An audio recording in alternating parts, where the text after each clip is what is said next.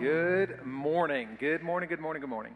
Um, I wanted to let you guys know about uh, one thing. Pastor uh, Pastor Jeff, who's our founding pastor and our overseer here at New Life, is um, heading out today, this afternoon, to go to Nigeria, and he's going to be speaking at a pastors' conference over there with a few other pastors and uh, just bringing some encouragement and equipping to, to pastors over there that are just facing all kinds of persecution under Boko Haram and, and all of that. So if you just be praying, especially with all the given um, travel advisories and things like that that are going on, just be praying for his safety and that God would use him mightily. Amen?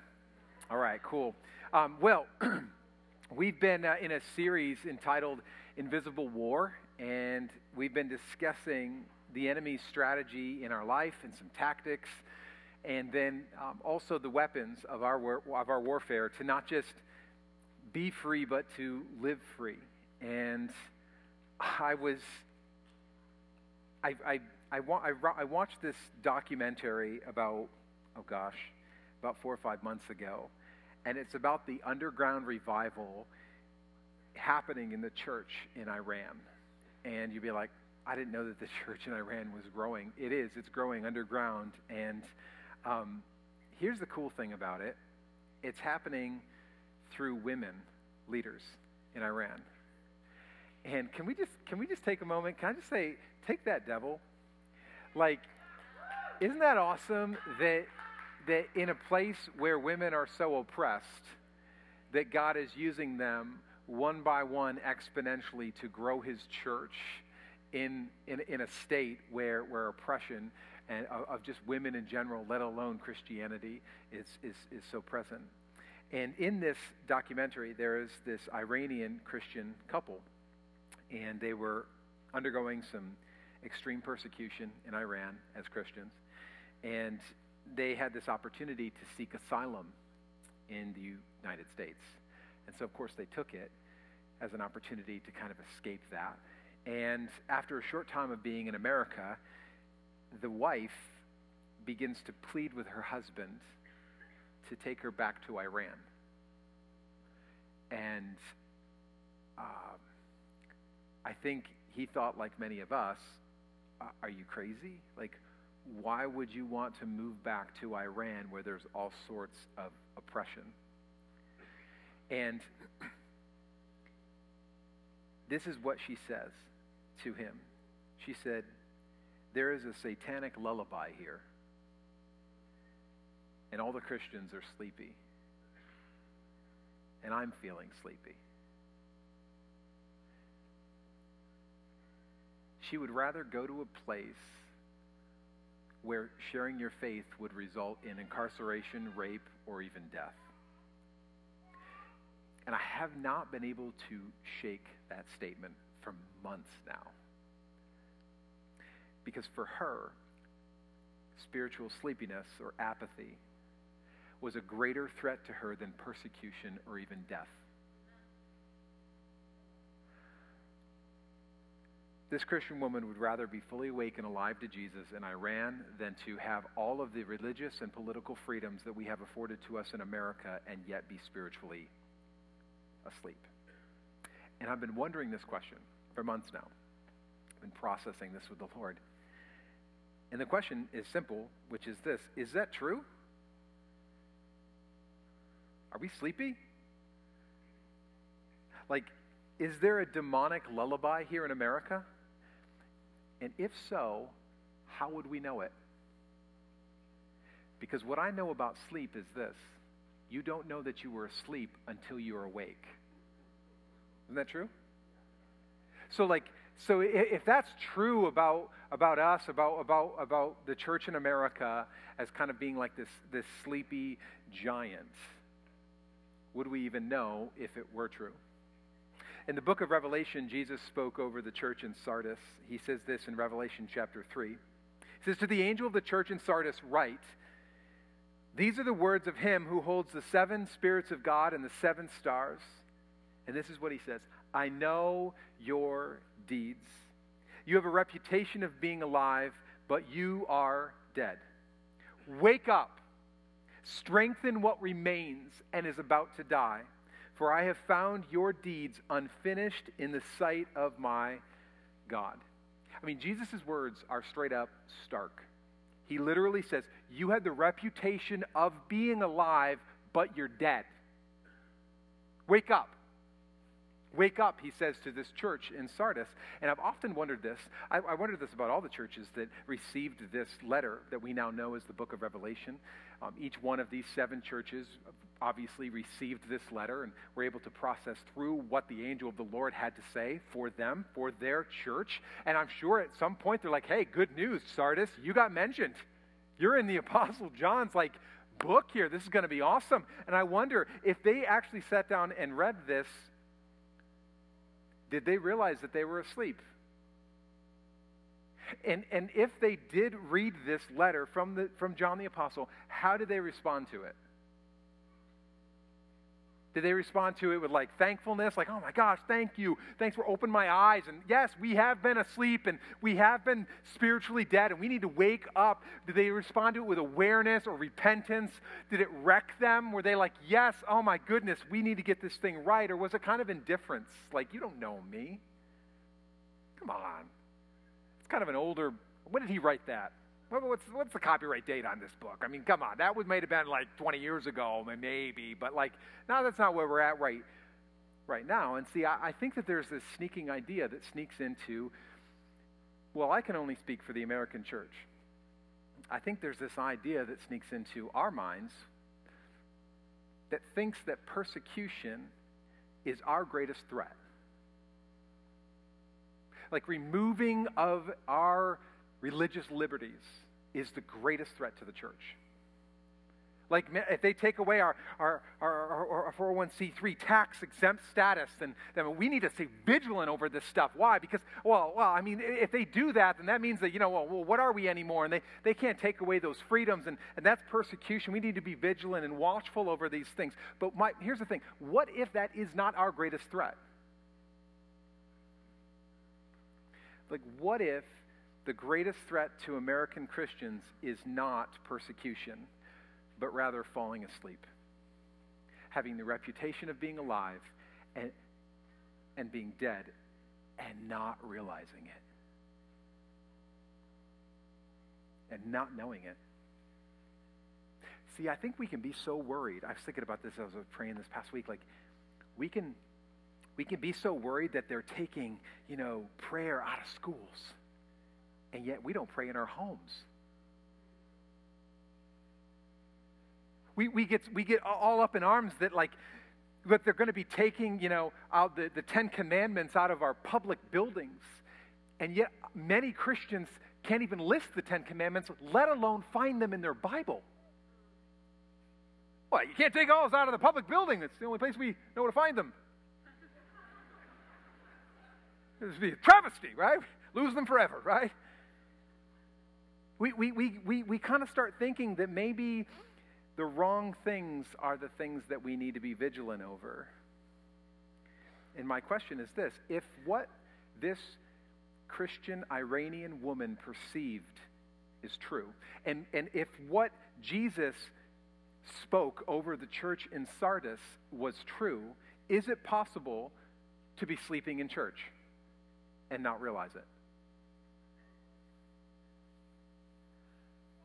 And to some of you, you're like, heck yes, the guy next to me, he's sleeping in church right now.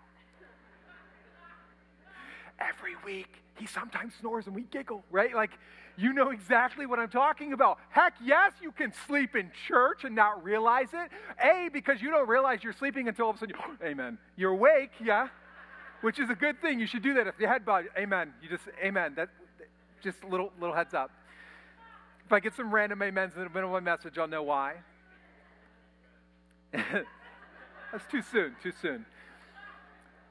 But here's the thing. My, growing up, my dad, my dad was a master at sleeping in church. Um, and uh, he was like a stealth sleeper. You understand what I'm talking about? And you, you may be married to someone or you got someone you, you come to church and you know, like, here's the thing about stealth sleepers. We're kind of disillusioned because, especially those of you who are stealth sleepers and you have glasses, I know how you think. You think that because you wear glasses, people can't see your eyeballs. I know you do. You're like, I'm completely incognito, right? And you're just like, they're glass. People can see your eyes. They can hear you. Yeah, they know exactly what's going on. You're not fooling anyone. So you think you're really stealth. But the reality is, you're sleeping in church and everybody knows it. My favorite sleeping in church story is actually in Acts chapter 20, and it's a, about a guy with an unfortunate name. His name is Eutychus. And uh, I'll read it for you in Acts chapter 20, verse 9. It says this Seated in a window was a young man named Eutychus. Uh, he was sinking, who was sinking into a deep sleep as Paul talked on and on. You, listen, he talked longer than me. And you're like, what? How could it be? He says, when he was sound asleep, catch this, he fell to the ground, fell out of the window, fell to the ground from the third story window and was picked up dead. That's a bad day. This guy, he's sitting at church and he's sitting in an open window. There's a lot of people and it's just, it's nice and warm and he's kind of comfortable hanging out the window. And Paul's just going on and on. He's telling the same story like, close it, land a plane, dude. You know, he just keeps going, going, going. And all of a sudden he just kind of, he dozes off and he falls out of the window. And at some point, I'm sure, whether there was a struggle or maybe like the second or first story, sometime be- before he hit the dirt, he had this thought I fell asleep in church. Uh, he didn't realize it until it happened, until all of a sudden he woke up. And I'm sure he had some pretty choice words right before he hit the dirt, as most of us would. Eutychus. Listen, Eutychus too, if it happened to you. Come on. Come on. That was awesome, and you're never going to read that story the same. Eutychus, too. Eutychus, Eutychus? No. It's a good dad joke. Anyway, thank you. I hear that. Um,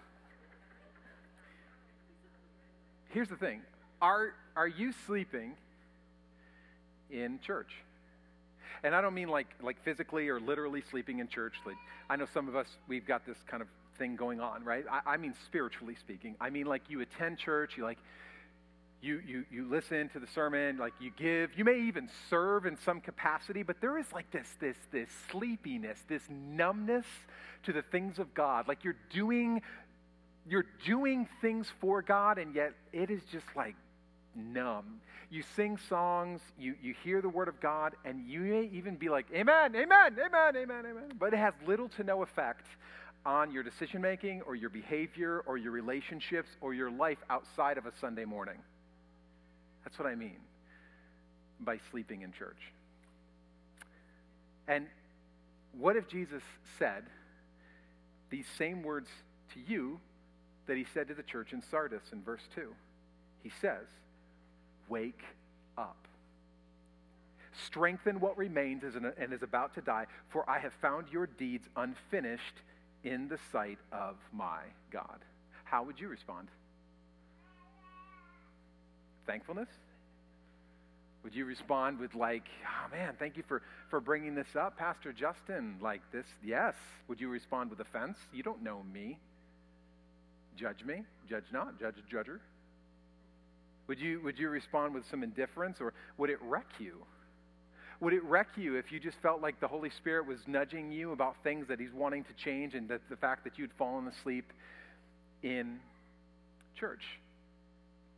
See, the threat of falling asleep in church is not just localized to, to this Iranian woman's judgment over American church. It's not just localized to the judgment in the church of Sardis as Jesus speaks these words over this entire church in the ancient world. It is all throughout Scripture. We find time and time and time again. This is why these words from this woman rock me so deeply, because it's this question is there a satanic lullaby where we have been lulled to sleep thinking everything is okay, not being aware of what's really going on on the inside of us? Is there a demonic lullaby? I want you to turn with me to Romans chapter 13. This is a scripture we're going to walk down through, just four verses really. Um, Paul writes to the church in Rome the same type of deal. He speaks to them about sleeping in church. And he gives us helpful ways so that we can wake up from this demonic, this satanic lullaby. If you'd stand with me, I'd love that. Romans chapter 13, we're going to read, the, read God's word, and um, I'd love for you to just honor the reading of God's word as we stand together. Romans chapter 13, we're going to read verses 11 through 14. It starts out like this It says, He says this, and do this, understanding the present time. The hour has already come for you to wake up from your slumber. That's what he's saying to the church in Rome because our salvation is nearer now than when we first believed. The night is nearly over, the day is almost here. So let us put aside the deeds of darkness and put on the armor of light. Let us behave decently as in the daytime, not in carousing and drunkenness, not in sexual immorality and debauchery, not in dissension and jealousy. Rather, clothe yourselves with the Lord Jesus Christ and do not think about how to gratify the desires of the flesh. Lord Jesus, I pray that your word would reveal our hearts to us. God, if there's areas in our life that we need to be awakened to your presence, awakened to your word, awakened to your calling over our life, I pray that you would reveal it to us today. May we no longer slumber, but be fully awake, fully alive to you. And everything that we do and say, may you be glorified. In Jesus' name, amen. Amen. You can be seated. So I, want, I just want to take some time, and we're going to kind of walk down through this scripture together. Um, the first thing we see in Romans chapter 13, verse 11, he says this essentially understand what time it is. Know what time it is. Now, there's two words that, um, that in the Bible, in the Greek, they use for the word time. And you have it in your notes today. Those two words are chronos and kairos. Now, they're, they're very different. When, we, when, when the word chronos is used in the Greek, it literally means this a specific time or a sequential time. It's essentially how we measure time, how we tell time, how we schedule time, how we budget time. It's the whole reason why yesterday was a leap day in a leap year, right? It's March 1st, 2020 at 11:07 in the morning. We know that is chronos time. It's the time that we live by. And then there's this kairos word, and it's different. It's, they're both, you know, translated as time, but kairos means something different. It means this a season of time, or an opportune time, or, or the right time.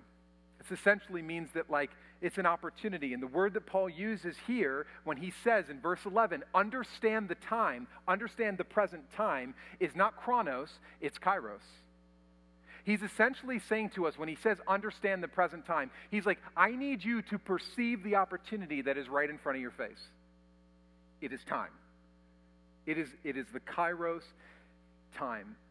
And there's this urgency in him, and we see it all through this whole like portion of scripture. We see it really in, in, in much of Paul's writing, this urgency to know what time it is. Know what time it is. Know what season you're in. Know what opportunities are right in front of you. Know the kairos time that God has placed before you. The Apostle Paul addresses the church in Ephesus, a totally different church, the same way. And this is what he says in Ephesians chapter 5, verse 14. He says, This is why it is said, Wake up, sleeper, rise from the dead, and Christ will shine on you. Be very careful then how you live, not as unwise, but as wise making the most of every opportunity. Now, that word right there, just pause. Opportunity is the word kairos. It's translated as opportunity rather than time. Essentially, it's saying make the most of, of your time, make the most of every opportunity, make the most of every kairos, because the days are evil. Therefore, do not be foolish, but understand what the Lord's will is. I want you to notice something here. Notice that the will of God and the call of God are not dependent on your timing, but His. I say that again. The will of God and the call of God are not dependent on your timing, but His. It is about God's timing, not our timing. So here's the, here's the reality you don't get to determine the season you're in. You don't always get to determine the opportunities that are placed in your lap and placed before you. There are times when your timing doesn't match the timing of God's timing.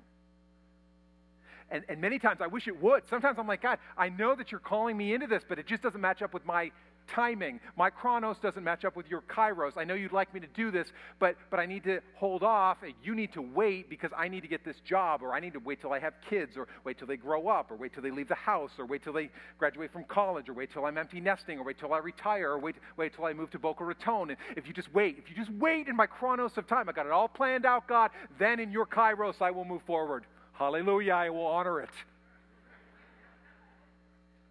And what happens is this when we place our chronos on top of God's kairos, we essentially put a limit on a limitless God. You just got to wait until my timing matches up with your timing. I know that you're saying make the most of the opportunity and the timing and the right time and the opportune time that is placed in front of me, but you don't understand my time. And he reminds us time and time again that our job is not to put a timeline on God but rather to perceive and to respond to the opportunities and the seasons that He puts before you. Know what time it is. Know what time it is. Is it your time or His time? Are you awake to the presence of God in your life? I think that many times we're waiting for a revival. Man, God, if you just if you just work, if you just open up the eyes of our nation, if you just move forward, if our church would do this, if we could end this, if our services would be like this, man, if this this could happen, if you would just awaken this, I feel that many times we're waiting for revival and God is waiting for you to awaken to him. What if it's true what this Iranian Christian woman says about us? Do we just say, she doesn't know me? Lay off, sister. Much respect, but it's not who I am. Or does it wreck us that it possibly could be true in our own life? Because I truly believe that God wants to do something in you so that he can do something through you. And many times we're waiting for God to do something through us, but we're not willing to allow him to do something in us. Because I'm waiting for the right time where all of a sudden the stars align and my chronos matches up with his kairos and everything works.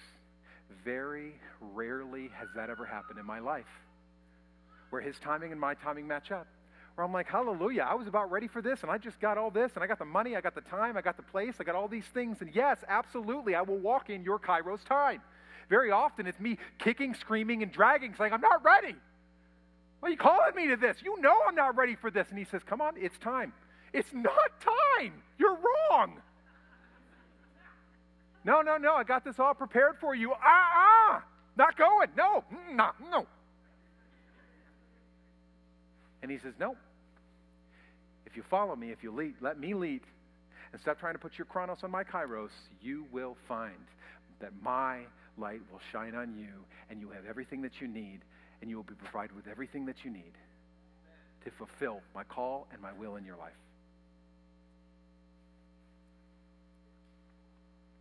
Understand what time it is. So, what time is it? Well, we hear it right here in verse 11. It's time to wake up. It's time to wake up. He says, The hour has already come for you to wake up from your slumber. In other words, you're late. I just found out. I know, you overslept. What, I, I, didn't, you didn't, I didn't hear the alarm clock. Uh, what are you talking about? How is this even possible? I, I don't know, but that's what he's telling you. He's like, it's already happened. Like the hour has already come for you to wake up from your slumber. Why? Because our salvation is nearer now than when we first believed. In other words, I thought I had all this time.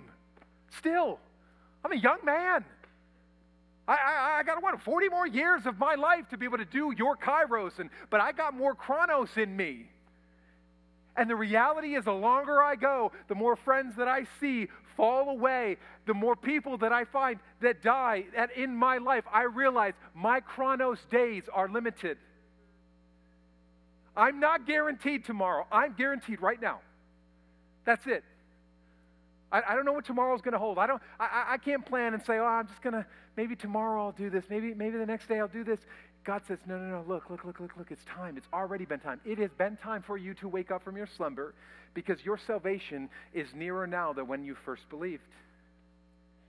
How many of you guys remember the days before you got to choose your own alarm?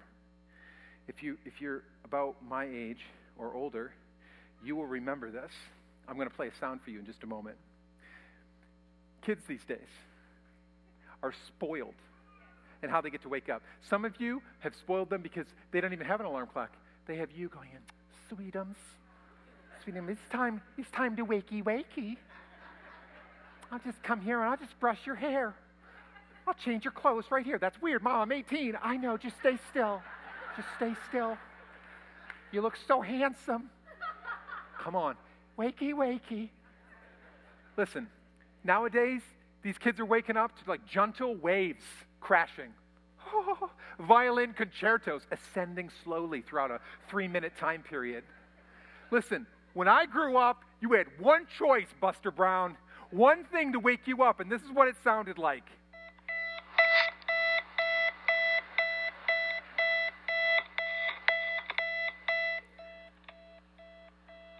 It was horrible. It was like every day there was a fire. You wake up and you're like, oh, what's going on? Oh, gosh. You know, oh, God, it's like a spit all over you. No, like, wakey, wakey. No, you wake up to that, brother and sister, like there's nothing. You, you're up. You're up. You don't get to wake up slowly. You just kind of, you're up. I still, I literally get the pit sweats just listening to that because I hate that noise so much growing up. And what Paul is saying, and don't miss this, what he's saying is, you think you have more time, but you don't. You've overslept already. Wake up. There is a sense of urgency in him. And here's the thing I love how he kind of walks down through this with us because he says this don't just wake up. Your next thing you need to do is get up, get out of bed. And if you've got kids, you know this is, this, uh, this is not going to be news to you. You first need to wake up, open your eyes, wake up, realize you're not sleeping anymore, and then get up immediately. Why? because we all know what happens when you wake up but you don't get up. What happens? You fall back asleep, right? When I was in high school, that's what I have to do. I would take that horrible sounding alarm and I would put it on the other side of my room so that when it went off, I would wake up and be like, ah, and I hated that noise. I tried to get it off in like one, ah, one sound. I would, le- I would run. I had long legs, and I was, I would run. I would just go and I like click that sucker off before I could do it. Well, one day I had this problem. My legs would fall asleep in the middle of the night. I don't know why I was sleeping weird or something like that. So one morning, Method goes, I throw my covers off and I lunge my body and I just go, like dead. And I'm like, grab the shag carpeting to like pull myself across the room so I could turn the thing off. And then I had to wait there for like the tingles to come back so that I could finally feel my legs. The struggle was real, ladies and gentlemen. This is the way it was. So he says, not only do you need to wake up, you need to get up. Why? Because the snooze button is your greatest enemy. Ah, just nine more minutes. Ah, ah, just nine more minutes. Ah, just nine more minutes. If I could just have nine, just nine more minutes. And, and here's the thing even like here, right now in real life, not just waking up in the mornings, even right here, you watch people get baptized, and you had this thought. Some of you had this thought I should get baptized. Ah, you know what? Nine more minutes. You know what, man? That was so inspiring what God's been doing in their life. I should make a decision for Christ. Ah, yeah. Maybe next week. You know what? I, am gonna I'm gonna finally just get rid of that crap that is like burdening me in my life, and I'm gonna just give my life. You know, well, hold, maybe next week. The snooze button is your greatest enemy. Falling asleep and not really knowing it. So he says, wake up, get up, but once you're up, what next? This is so easy. He says this get dressed. If you've, if you've ever gotten up in the morning, these are the, this is not brain science, okay? I don't even know what that means. This is not brain surgery. You, you literally wake up, you get up, you get out of bed, and you get dressed. Verse 12, he says this The night is nearly over, the day is almost here. And then he uses these words. Catch this. He says this So let us put aside the deeds of darkness and let us put on the armor of light. He uses these terms. And in other translations, it's this word of like cast off the deeds of darkness, cast off sin, and put on Christ, put on the, the, the armor of light. How many of you realize this? And maybe this is kind of like this is brain science to you, right? How many of you know that the first part of getting dressed is actually undressing? This is what Paul's saying here. The first part of getting dressed is actually first taking off your pajamas, taking off that stanky shirt that you sweat the bed in last night, right? Taking off those nasty underwear so that you can now put on clean clothes. You might even want to take a shower. How many of you know it's weird for you to just wake up in the morning in your jammies, your full zip up jammies with the, with the feet, and you just walk up and you like start putting your jeans on, and it's a little hard. You just put more clothes on, your coat, and you just look like weird. My son Carter, when he was about three or four years old, my wife remembers this clearly. He comes down, he's three or four years old, comes downstairs in the morning, and Katie and I are down there. He looks like the Stay Puft Marshmallow Man like the whole top part of his body, he looks like the Michelin man, right? He's just like this. And he, he, he literally has probably 15, 10 to 15 shirts, just layered, layered, layered, layered on top of him. And my wife goes, oh, Hey, buddy. Hey, mom. Just walking around. She goes, uh, How many shirts you got on? He says, All of them. And he wasn't kidding. Literally every shirt that he owns was on his body. He probably spent the last half an hour putting on every every single shirt. Now, this is really cute and for like a silly little boy to do, but here's, here's what I was realizing. This is a picture of how I watch people try to clothe themselves in Christ. In other words, like it looks pretty weird when you wear the same clothes that you used to wear the day before and you just keep adding more clothes. I've got all this, this stuff and the stuff that, like, you know, I've been wearing and, you know, before I met Christ, but now I'm just trying to put Jesus on. He's a little tight fitting. Fat man in a little coat. You know what I mean? Like, you're just kind of like, you're trying to get him on. You're like, Jesus, you're a little tight on this, right? Well, hold on a second. How many shirts you got on? All of them all of all of the well maybe you should take one two three all of them off before you put on christ. And this is what paul is reminding us. He's like look before you get dressed you need to undress. You need to cast aside to put aside to cast off the deeds of darkness and then so that you can now put on christ put on the armor of light that he provides for us. First take off the jammies so that you can now get dressed and sometimes we have this, this argument with him of like, no, I'm not going to change anything. Who are you to tell me what to do? I'll add Jesus on top of my old stuff. It's really nice. Thank you, Lord, for giving me the breastplate of righteousness and everything, but I really like this hoodie. It's my favorite. I'll wear it, and then I'll put you on top of it. Hopefully, you'll fit. If you don't fit, then guess who goes? It's not going to be the hoodie. And we go through our life thinking, well, I'm not going to repent. Repent, turn from, I'm not going to turn from, from sin or live a holy life. I'm not going to allow the Word of God or the leading of the Holy Spirit to change me or change anything or tell me what to do. You kidding me right now? I'll, I'll try to put him on if he fits. But I'm not going to do anything else other than that. I'm not going to take off, cast aside. Talk, this, what? I'm just going to try to fit Jesus on top of what I'm already wearing. And here's the thing I'd love to change the Word of God for you, but I can't change it. I can't change the message. And, and Paul goes in in verse 13. I hope you're following me in, in Romans chapter 13. He, he, he starts to get into things and starts meddling in your stuff where he should be MYO being.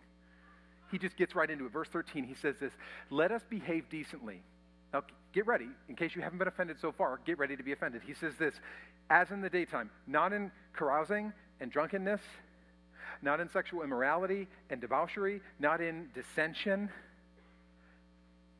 and jealousy. Like he doesn't even hold back any punches. He just goes straight for the neck punch. He just goes right at it.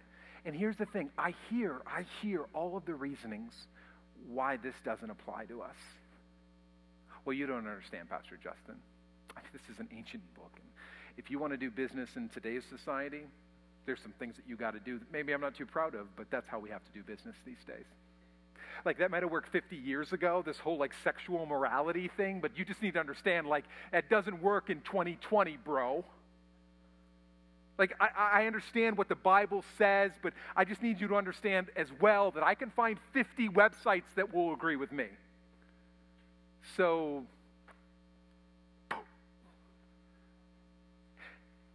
and see, as long as we look at God, the creator of the universe, as a God who gives good advice and has some decent suggestions for us to live by, we will never get to this place of urgency that Paul talks about of waking up and getting up and casting off sin and putting on Christ. Because God becomes just a cosmic consultant. If I like what he has to say and I like some of his suggestions, oh, I will live by them.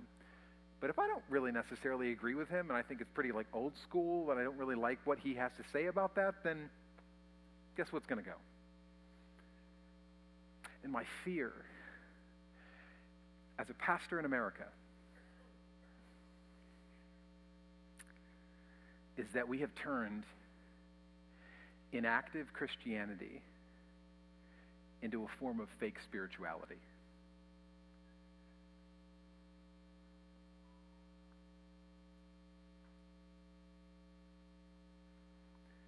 Where God is an add on, and if He fits, wear him.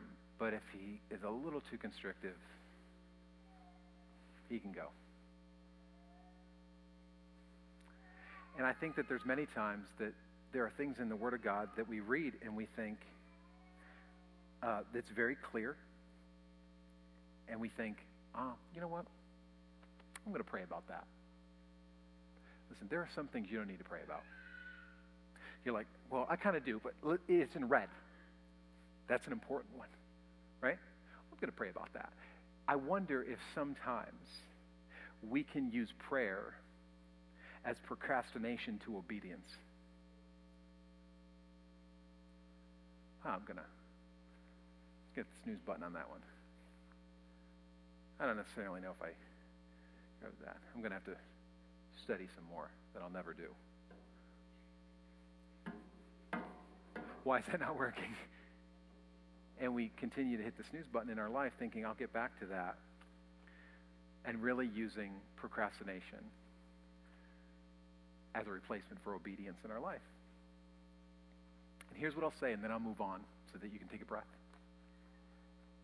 Please don't try to spiritualize disobedience.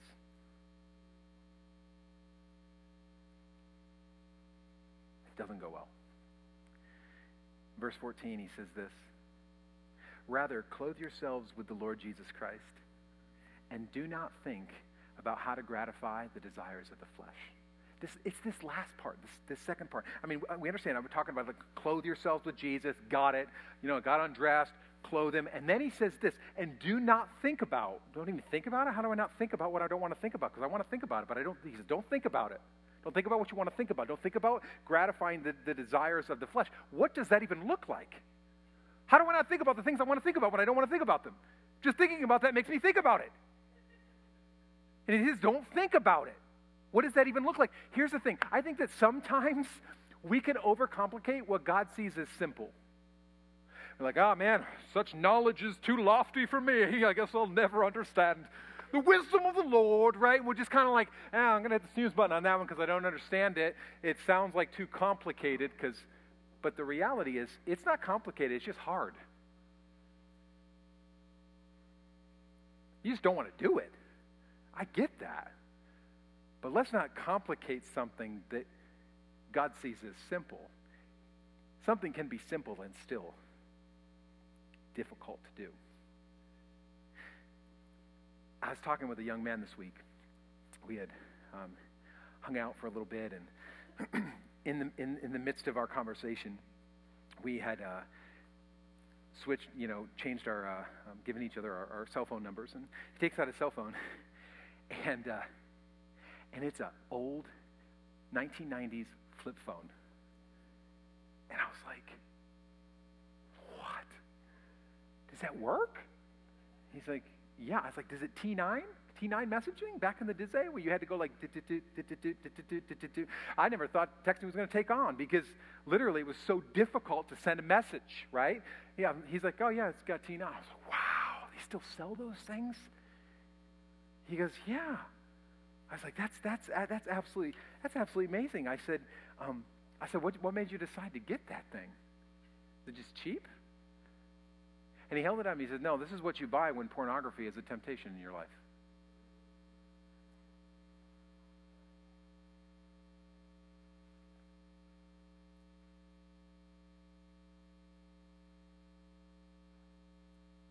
Oh. And I sat back and I thought, now that's a man willing to cast off the deeds of the flesh and to not even think about gratifying the desires of the flesh, to not even give the devil an inch.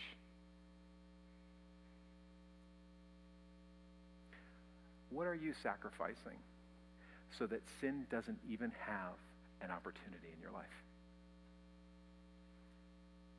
Well, nothing. I just kind of hope that it doesn't happen again.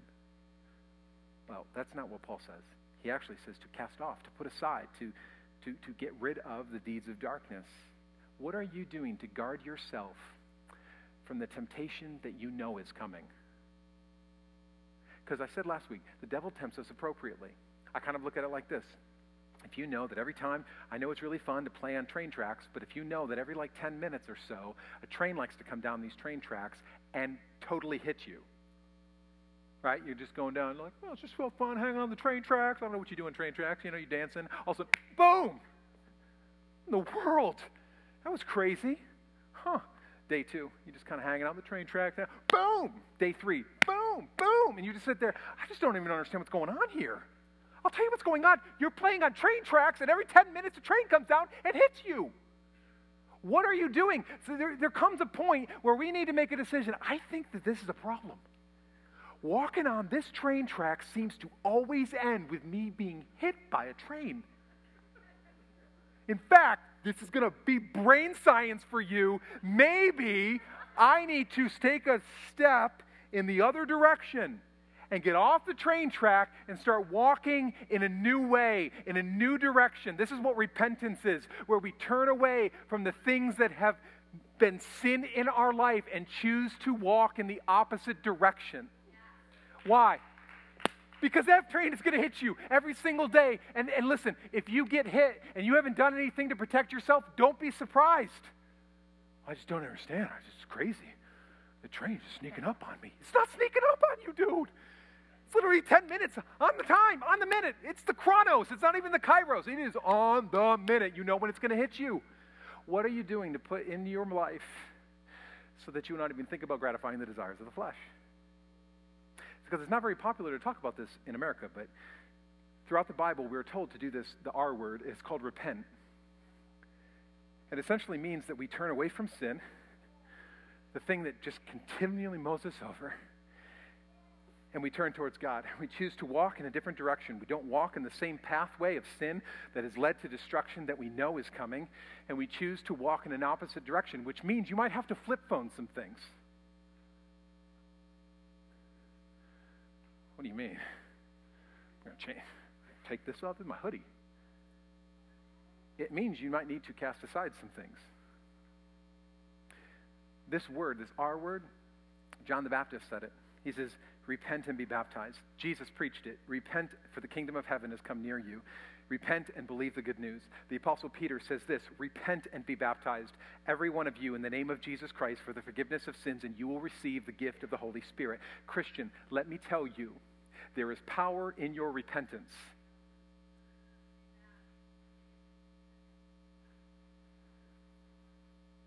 And it's not just being sorry.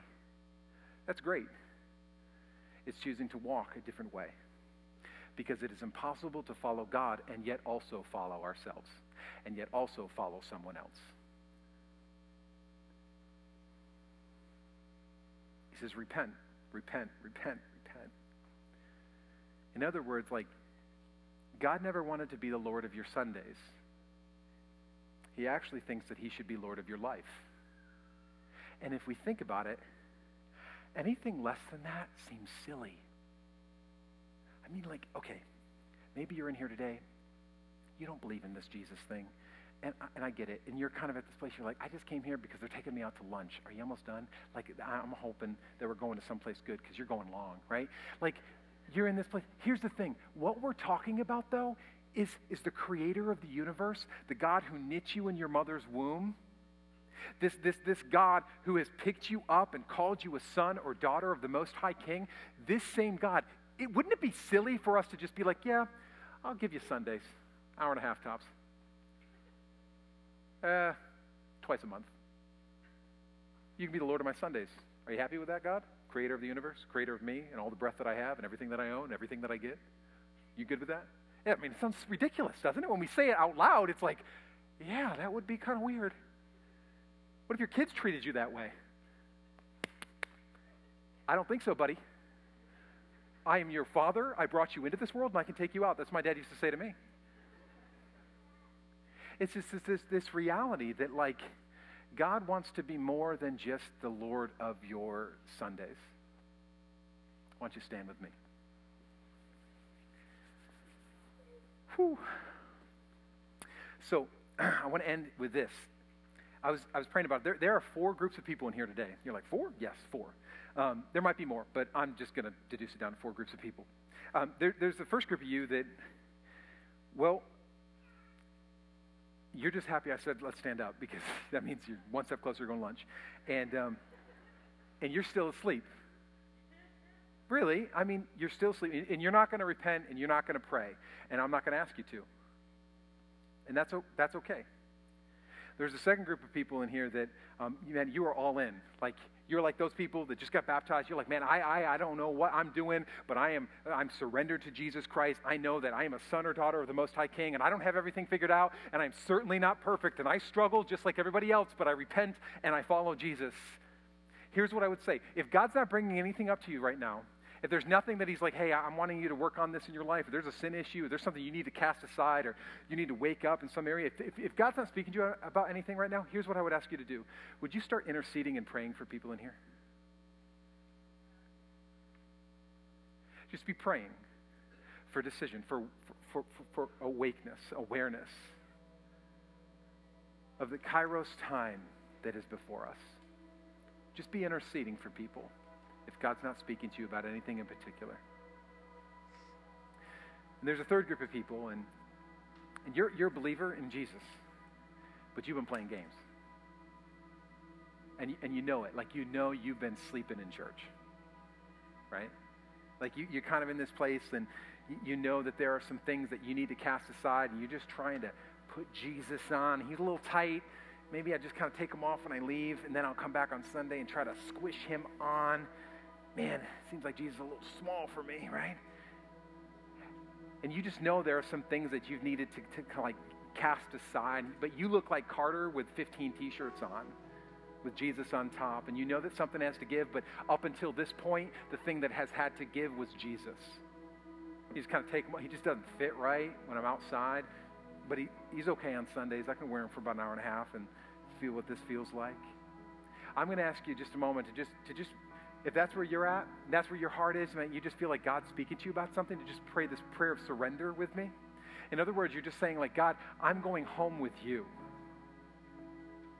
I- am taking you into my work. I'm taking you into my relationships. I'm taking you into places that I don't want you really involved in. I'm taking you into my sex life and I'm taking you into my finances and I'm taking you home. I'm actually choosing to put you on and keep you on. And then there's there's a fourth group of you that, man, you, like this is your first Sunday. Hi. Man, this is really intense. Maybe this is like your third week in, but here's the thing there is something that is like aching on the inside of you that's like, I want that. Like, I don't think I'm ready, and I certainly don't feel like, like this is I wasn't, I wasn't prepared for this, but I, I, I desperately need that. Like, if I can have this hope, if I can have this joy, if this is even possible in my life, man, this is what I'm here for.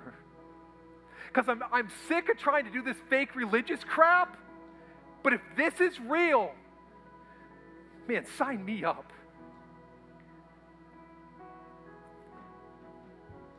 Sign me up. I don't know what this looks like, and I'm scared to death. But if that grace and forgiveness is real and the joy is real, then I, I need it. And here's what I want to say Maybe this is the first time you've ever prayed this. Maybe for some of you, there's a place where you just know you need to cast off things in your life. I want you to just pray this prayer with me. Just close your eyes. It's between you and the Lord. Don't worry about who's in front of you, who's beside you, who's wondering, are you praying this? Because I am. Don't worry about anything else other than your relationship with God as you've been awakened to his presence today and you're responding to the kairos time that is right before you. There's nothing magical about this prayer. This is just your heart crying out to God. And look, I'm just going to give you some words, and you can repeat after me, make it your own, whatever that looks like. But it's simply this God, thanks for bringing me here today. You know I needed this. And you know that I've been asleep and I've been trying to do this life on my own, my own way, expecting and hoping you to just bless me. And I'm sorry for that. And today I ask that you would take my life. To please forgive me. And I choose today to turn away from my sins and to turn towards you. Thank you for sending your son to die for my sins. And I ask that today you would teach me how to walk with you from this day on. I'm all in. I'm all in. Give me the strength to walk out of here today and not make you just Lord of my Sundays, but to make you Lord of my life. In Jesus' name we pray. Amen. If you prayed that prayer today, whether this is the first time you prayed it, or this is this is the place where you've just you've come to this crossroads before you hit the snooze button And you hit the snooze button, you hit the snooze button, you hit the snooze button.